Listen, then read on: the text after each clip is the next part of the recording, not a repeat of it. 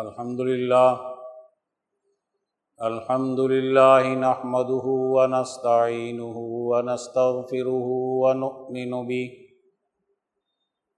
ونؤمن به ونتوكل عليه، ونعوذ بالله من شرور أنفسنا ومن سيئات أعمالنا.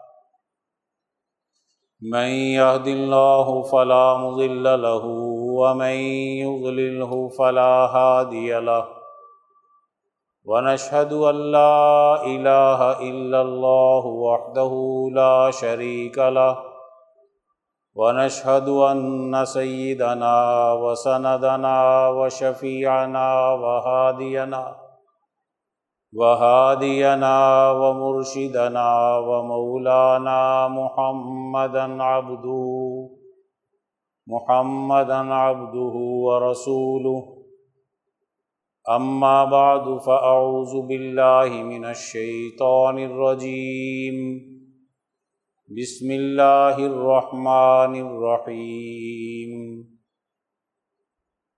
هو الذي أرسل رسوله بالهدى ودين الحق ليظهره ليظهره على الدين كله. وكفى بالله شهيدا محمد رسول الله والذين معه أشداء على الكفار رحماء بينهم تراهم ركعا سجدا يبتغون فضلا من الله ورضوانا سيماهم في وجوههم من أثر السجود.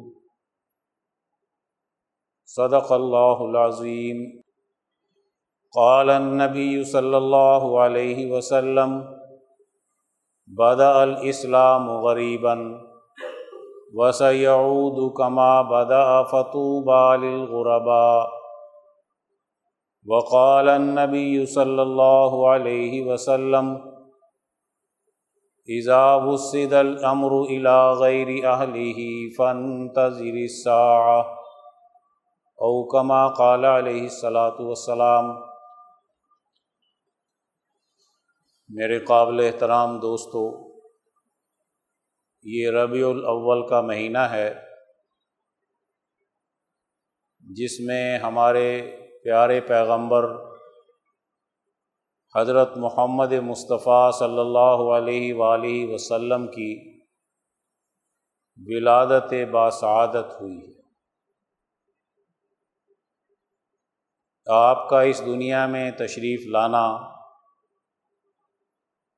ایک بہت بڑی نشعت ثانیہ اور دنیا کے انقلاب کا پیش خیمہ تھا۔ دنیا میں جو اس وقت حالات بنے ہوئے تھے انسانی معاشروں کے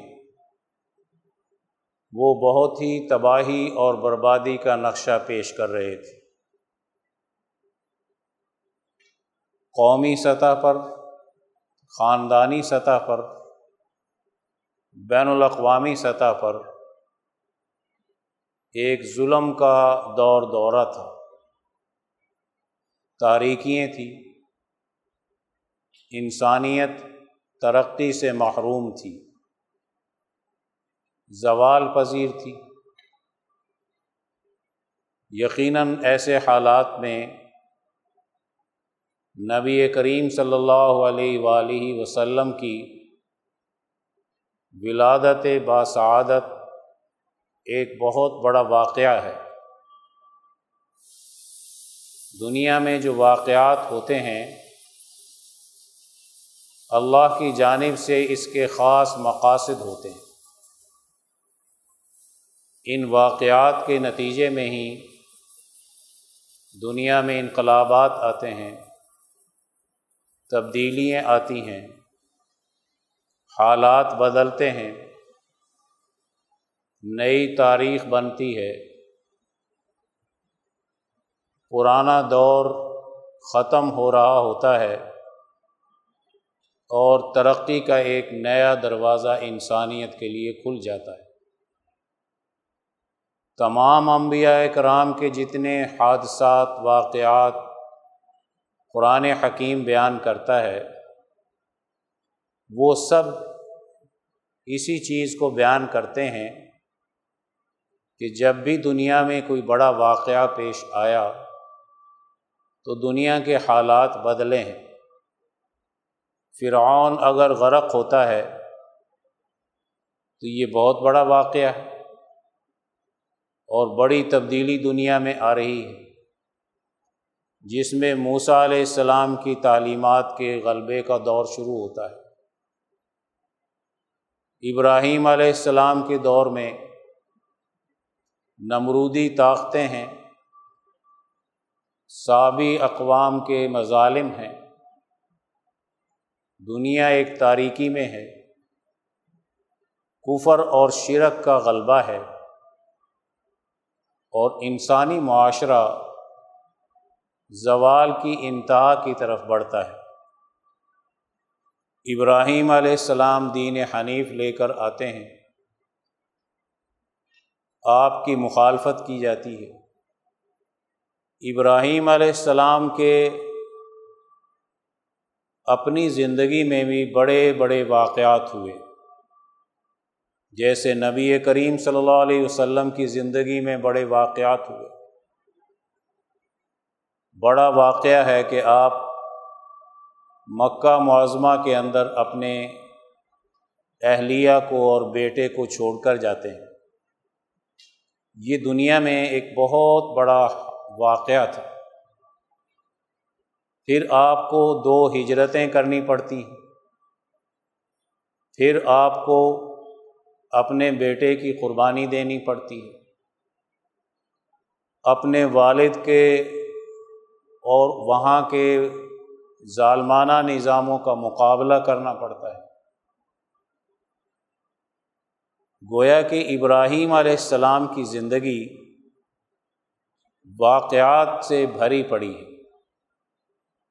امتحانات سے بھری پڑی ہے۔ اور قرآن حکیم میں اللہ تعالیٰ فرماتے ہیں، انہی امتحانات کے نتیجے میں جب انہوں نے کامیابی حاصل کی، تو ہم نے ابراہیم علیہ السلام کو انسانیت کا امام بنا دیا۔ انی جائل کا لناس امام امام کا درجہ مجتہدین سے بھی بڑا ہوتا ہے۔ سیاست دانوں سے بھی بڑا ہوتا ہے۔ معیشت دانوں سے بھی بڑا ہوتا ہے۔ امام جب دنیا میں آتا ہے تو پوری دنیا کے لیے ایک پروگرام لے کر آتا ہے۔ ترقی کا پروگرام لے کر آتا ہے۔ اور انسانیت کو زوال سے نکالنے کا پروگرام لے کر آتا ہے۔ جب سابی اقوام خواہ وہ چین میں رہتی ہوں، ہندوستان میں رہتی ہوں، ایران میں رہتی ہوں، یونان میں رہتی ہوں، توران میں رہتی ہوں، یہ سب سابی اقوام زوال پذیر تھی، یہ مذہب کا صحیح نقشہ پیش نہیں کر رہی تھی۔ ان کے مذاہب دنیا کے اجتماعی مسائل حل کرنے کی اہلیت کھو بیٹھے تھے۔ ان کے فلاسفر یقیناً ناقص فلسفہ پیش کر رہے تھے۔ ایسے میں ابراہیم علیہ السلام کی تشریف آوری ہوتی ہے، جو بہت بڑا انقلاب تھا کہ سابی دور وہ ختم ہو رہا ہے اور حنیفی دور کا آغاز ہو رہا ہے۔ سابی دور میں انسان کی عقل و شعور نچلے درجے پر ہے اور حنیفی دور میں عقل و شعور بہت اونچے مقام کی طرف پہنچ گئی۔ سابی دور میں تو انسان کی عقل و شعور علم نجوم کے اعتبار سے سورج چاند ستاروں تک اپروچ رکھتی تھی۔ اور دین حنیف میں انسان کی عقل و شعور تجلیات الہی کے تک پہنچ رہی ہے۔ تجلی الہی کے تابع ہیں، سورج کا نظام بھی، چاند کا نظام بھی، اور جتنے بھی اس کی تاثیرات ہیں، وہ سب تجلی الہی کے ماتحت تھے تجلی الہی تک پہنچنا یہ دنیا کا ایک بہت بڑا واقعہ اور ٹرننگ پوائنٹ ہے۔ یہ ابراہیم علیہ السلام سے شروع ہوتا ہے۔ اس کی تکمیل نبی کریم صلی اللہ علیہ وسلم کے دور میں ہوتی ہے۔ کہ آپ صلی اللہ علیہ وسلم کی ولادت باسعادت جس وقت میں ہو رہی ہے، وہ وقت کیسر و کسرا کے نظام ہوں۔ ابو جہل کا نظام ہو، انٹرنیشنل نظام ہو، وہ سب کا سب انسانیت کے لیے نقصان کا باعث تھا، زوال کا باعث تھا۔ ایسے وقت میں آپ کی ولادت باسعادت ہوتی۔ بہت بڑا واقعہ ہے۔ جس نے اگلے دور میں جا کر بڑا کردار ادا کرنا ہے۔ بڑے انقلابات لانے ہیں۔ بڑی تبدیلیاں پیدا کرنی۔ شاہ ولی اللہ صاحب فرماتے ہیں کہ جب ربیع الاول آیا تو میں مکہ معظمہ میں تھا، تو مجھ پہ انکشاف ہوا کہ آسمان سے بے شمار فرشتے نبی کریم صلی اللہ علیہ وسلم کے مکان کی طرف اتر رہے ہیں۔ جو اس بات کی نشانی تھی کہ آپ کی ولادت باسعادت ایک بہت بڑی سعادت تھی آئندہ دور کے آنے کے اعتبار سے۔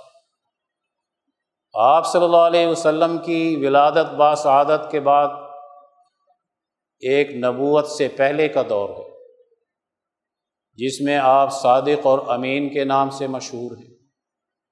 آپ کا ایک کردار ہے معاشرے میں، معاشرے کے سدھارنے میں۔ اس کو زوار سے نکالنے میں، روحانی ترقی میں، آپ کا تجارت کرنا، آپ کا غار حرا میں جا کر تربیت حاصل کرنا،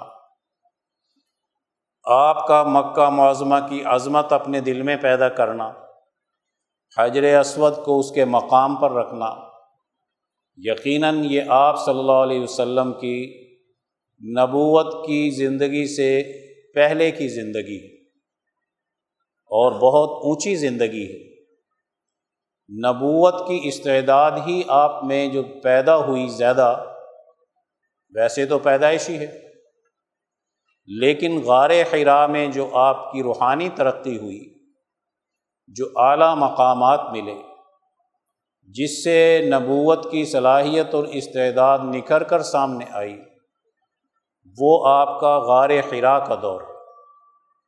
یقیناً اس میں استعداد اور صلاحیت وہی کے حامل بننے کی بنتی ہے۔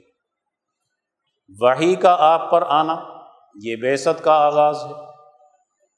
یہ آپ کی ولادت باسعادت سے بھی بڑا واقعہ ہے کہ اس کے ذریعے سے آپ کی نبوت کا اظہار ہو رہا ہے۔ اور بیست کا اظہار ہو رہا ہے۔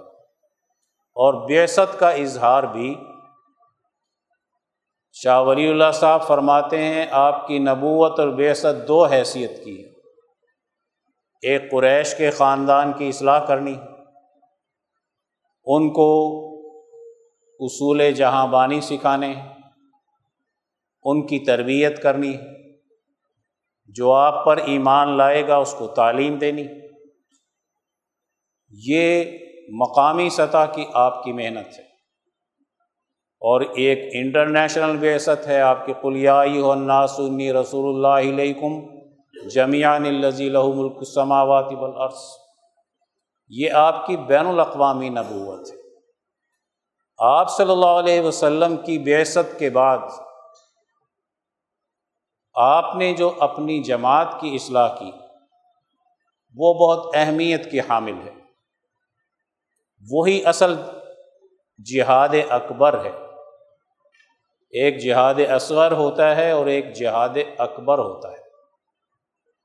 جہاد اکبر یہ حقیقت میں جماعت کی تیاری ہے۔ اس مہینے کی برکت سے ہمیں یہ بات سمجھ میں آنی چاہیے کہ آپ صلی اللہ علیہ وآلہ وسلم نے جماعت کی تربیت کن اصولوں پر کی؟ آپ نے اپنے صحابہ کرام میں کیسے وحدت پیدا کی؟ کیسے جہالت کا خاتمہ کیا؟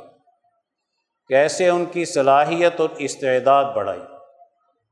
یہ دور صلاحیت اور استعداد کے بڑھانے کا دور ہے۔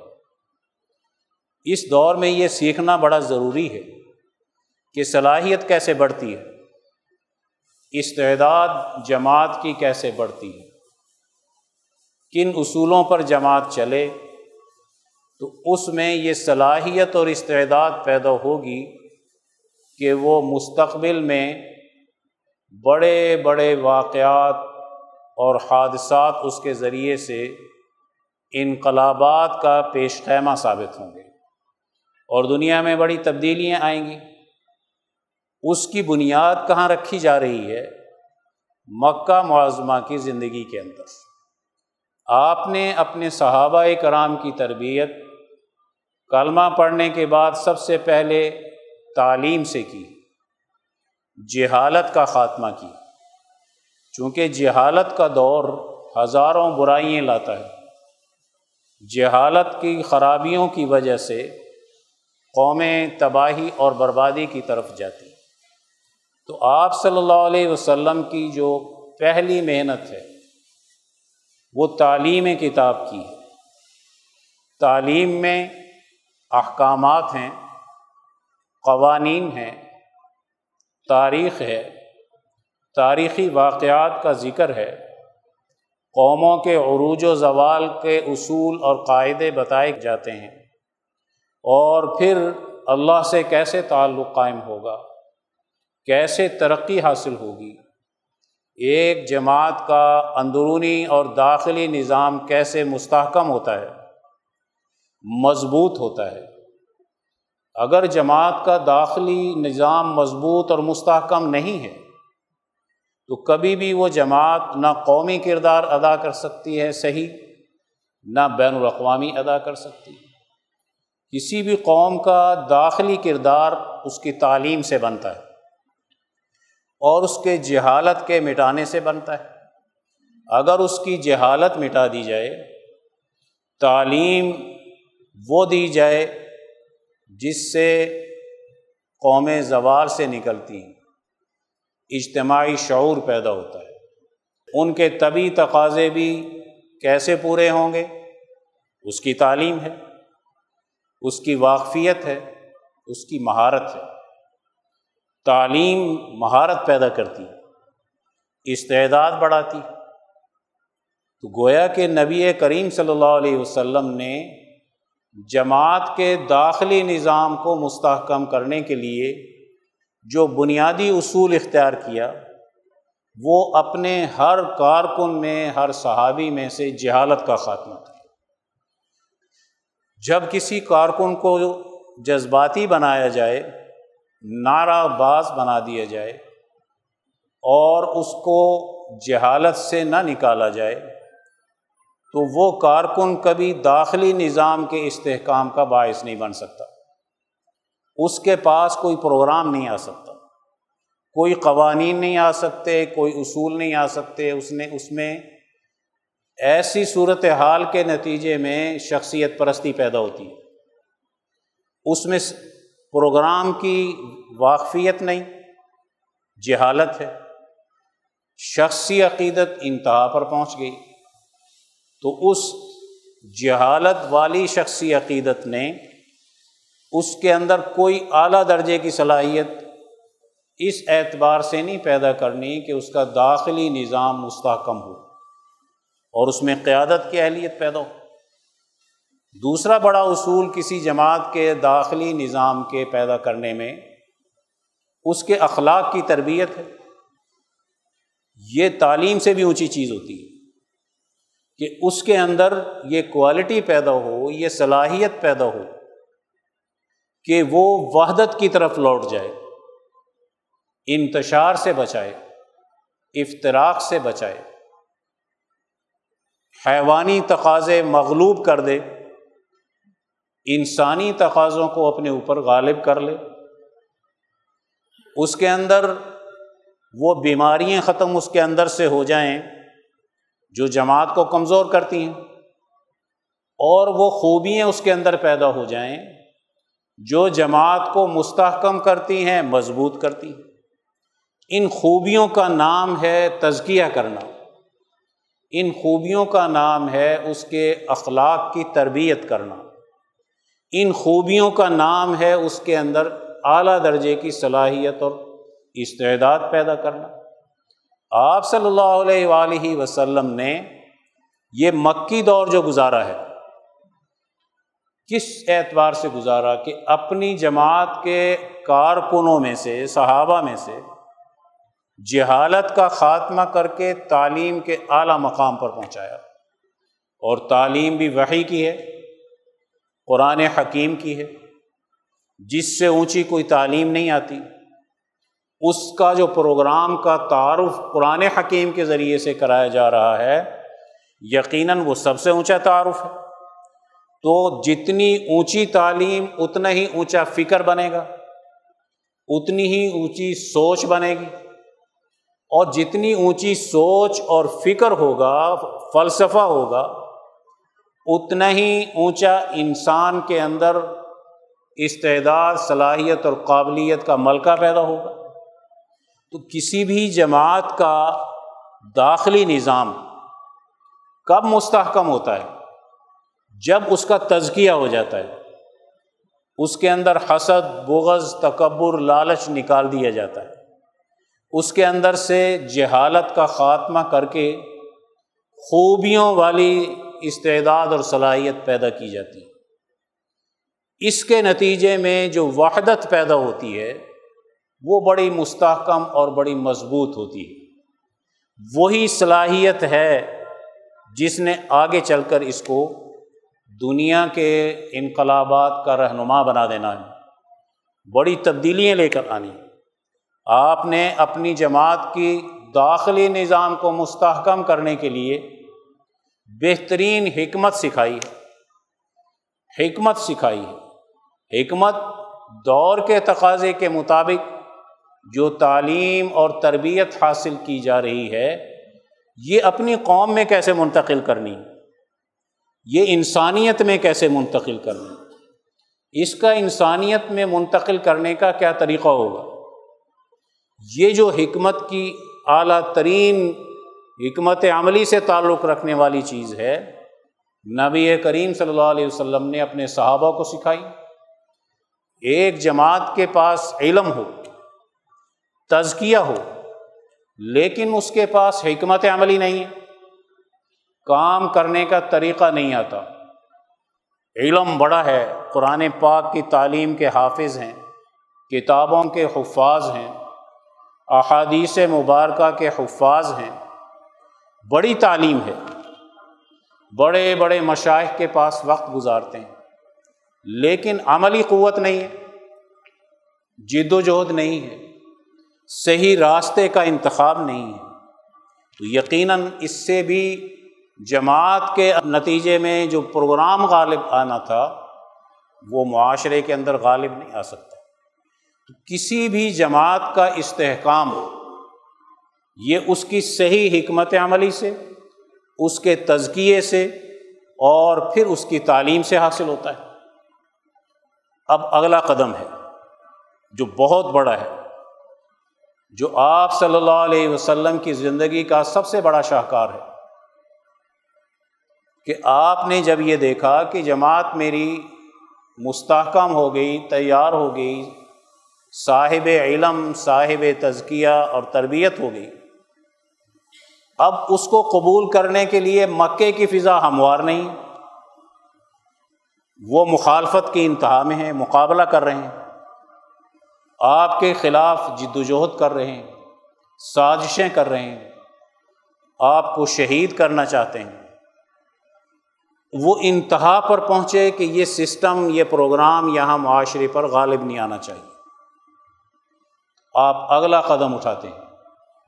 اگلا واقعہ ہے۔ جو آپ کی ولادت باسعادت سے بھی بڑا ہے اور آپ کی بیست کے تکمیل کے اعتبار سے اس کی بہت بڑی اہمیت حاصل ہے اور وہ ہے مکے سے مدینہ منورہ کی طرف ہجرت کرنا۔ ہجرت کرنا۔ ایک عالم لکھتے ہیں کہ مکہ تو فتح ہوتا ہے جنگ کے ذریعے سے۔ اور وہ جہاد اصغر ہے۔ اور مدینہ فتح ہوتا ہے جد و جہد کے ذریعے سے، جہاد اکبر کے ذریعے سے۔ بڑی فتح وہ مدینہ منورہ کی ہے۔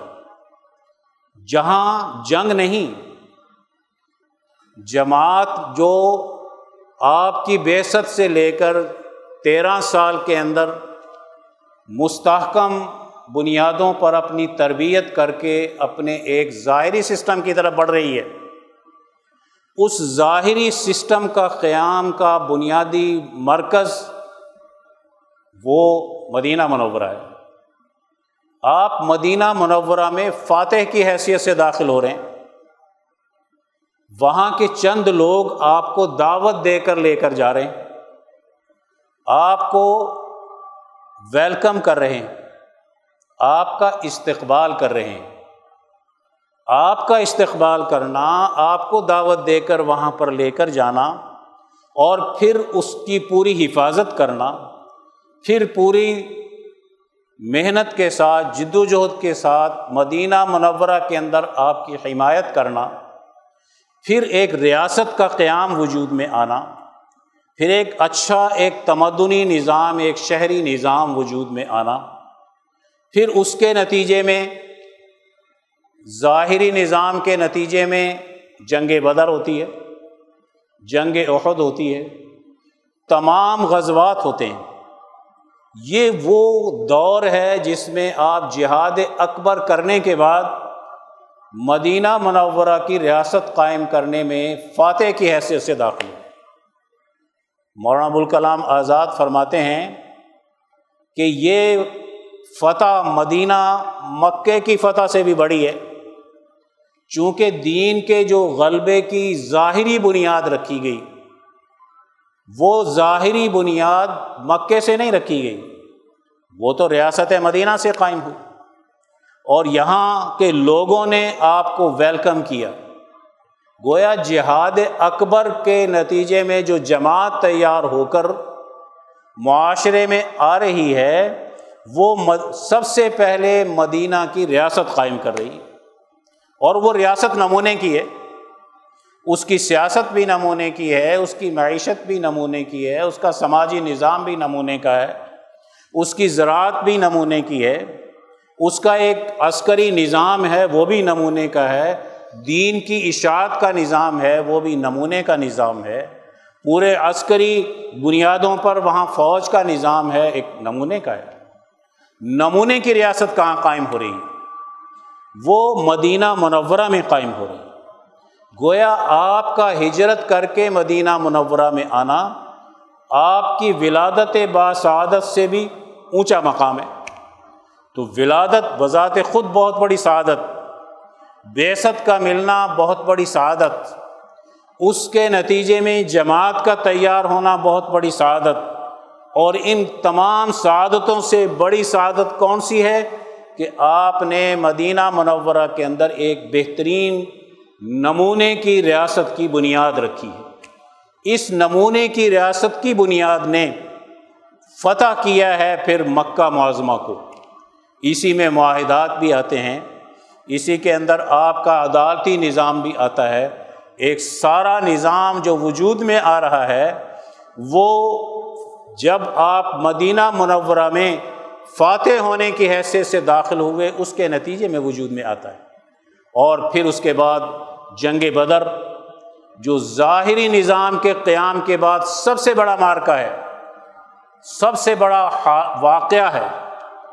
اور اونچے درجے کا واقعہ ہے، لیکن یہ ظاہری نظام کا ہے۔ اور پھر اس سے اگلا غزوہ احد ہے اور باقی غزوات ہیں۔ اور پھر اس سے آگے بڑھ کر صلح حدیبیہ ہے۔ پھر اس سے آگے بڑھ کر آپ نے حجاز کو فتح کیا ہے۔ مکہ کا فتح ہونا یہ آپ کا بہت بڑا واقعہ ہے۔ آپ کی زندگی ابراہیم علیہ السلام کی طرح واقعات کے نتیجے میں جو دنیا میں انقلابات آ رہے ہیں، جو تبدیلیاں آ رہی ہیں، ولادت سے شروع شروع ہوتی ہیں۔ اور اس کی قومی سطح، قومی استحکام یہ مکے کے فتح کے ساتھ تکمیل کو پہنچتا ہے۔ اس جماعت نے جس نے تربیت حاصل کی تھی مکہ معظمہ میں، اپنا داخلی نظام مستحکم کیا تھا، اپنے اندر اعلیٰ صلاحیت اور استعداد پیدا کی تھی، تزکیے کی طاقت سے۔ وہ صلاحیت اور استعداد پہلے مدینہ منورہ میں ظاہر ہوتی ہے پھر حجاز میں ظاہر ہوتی ہے اور پھر وہ انٹرنیشنل سطح پر کیسر و کسرا کے نظاموں کے خاتمے کا باعث بنتی نبوی طریقہ دنیا میں زوال سے نکلنے کا، ہمیں آپ کی ولادت باسعادت سے لے کر مکہ معظمہ کی فتح تک ہم اس کو ظاہری اور باطنی جہاد اکبر اور جہاد اصغر دونوں کے نتائج ہم مکہ کی فتح کے وقت میں بیان کریں گے۔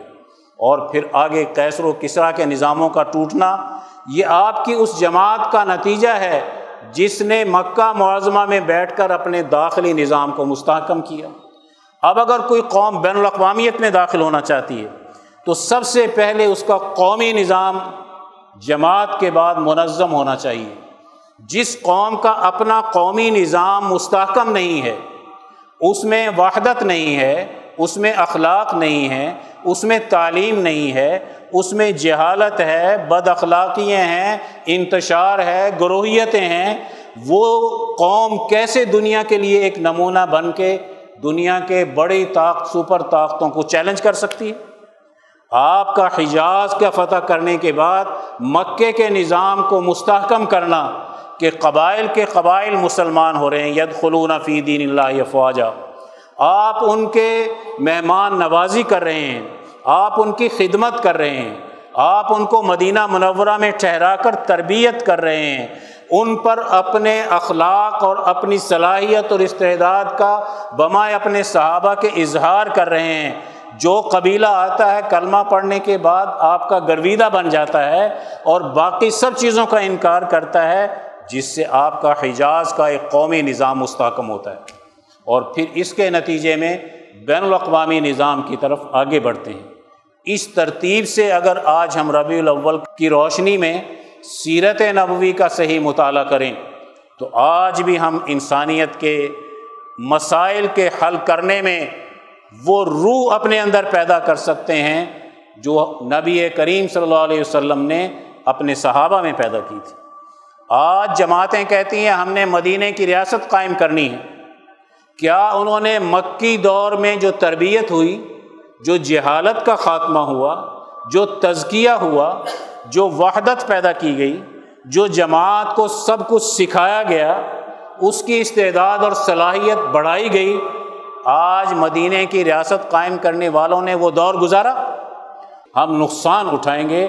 کیونکہ نبی کریم صلی اللہ علیہ وسلم کا جو طریقۂ کار ہے، وہ تو تعلیم کا ہے۔ اپنے کارکن کو نعرے پہ نہیں اکٹھا کرنا، نعرہ تو بہت آسان ہے لگانا۔ اپنے کارکن کا شعور بلند کرنا ہے۔ اس کو احکامات سکھانے ہیں۔ وہ پارلیمنٹ کے نظام کیسے چلائیں گے؟ وہ بیروکریسی کیسے بنے گی؟ وہ عسکری نظام کس طرح چلا سکتے ہیں؟ اس کے اصول، قاعدے، ضابطے کیا ہیں؟ اداروں کی تشکیل کیسے کی جاتی ہے؟ اس کی بنیادیں کیسے مستحکم کی جاتی ہیں؟ اس کا قومی نظام کیسے بنایا جاتا ہے؟ جب تک کسی جماعت نے اپنی یہ مہارت نہیں پیدا کی، یہ تربیت نہیں حاصل کی، تو وہ سوائے دھوکہ دینے کے کیا ہوتا ہے؟ اس لیے کیا کہا جاتا ہے کہ آج ہم مدینہ کی ریاست قائم کریں گے ایسی طرز پر جیسے برطانیہ میں ہیں ایسے طرز پر جیسے کینیڈا میں ہیں ایسی طرز پر جیسے آسٹریلیا میں ہیں ایسی طرز پر جیسے کوئی برازیل میں ہے۔ یورپ تو وہ ہے جس کی اجتماعیت کی بنیادیں ہی فلسفہ دہریت پر ہیں، فلسفہ سرمایہ داری پر ہیں، انسانیت کی لوٹ کو سوٹ پر ہیں۔ انسانیت کی غلام بنانے پر ہیں، نہ ان کی سیاست میں وحدت پیدا ہو سکتی ہے، نہ معیشت میں وحدت پیدا ہو سکتی ہے، نہ ان کا تزکیہ ہو سکتا ہے، نہ وہ دور کے چیلنجز کا مقابلہ کرنے کے لیے انسانیت کی ترقی کا کوئی پروگرام رکھتے ہیں۔ تو پھر کیسے آج ہم کہہ سکتے ہیں کہ جناب ہم نے تو ریاست مدینہ کی مثالیں ہم آج کی دے رہے ہیں؟ تو یاد رکھو، دنیا میں کبھی کسی ریاست میں دو نظام نہیں چلا کرتے۔ ایک ہی چلتا ہے۔ جہاد اکبر جماعت کے ذریعے سے بہترین تربیت یافتہ افراد تیار کرنا اور پھر جہاد اصغر نظام قائم کر کے انسانی سوسائٹی میں عدل و انصاف کو غالب کرنا، یہ ہے بنیادی نبوی حکمت عملی جس کو آج ہمیں اپنانے کی ضرورت ہے۔ یہ مہینہ ہمیں اس بات کی دعوت دیتا ہے کہ بیست کے دور کے بعد کا دور مطالعہ کرو۔ بیست سے پہلے کا دور کیسا ہے؟ غار ہرا کے دور میں آپ نے کیا کیا؟ غار ہرا سے پہلے آپ صادق اور امین بنے تو آپ کا کیا کردار تھا؟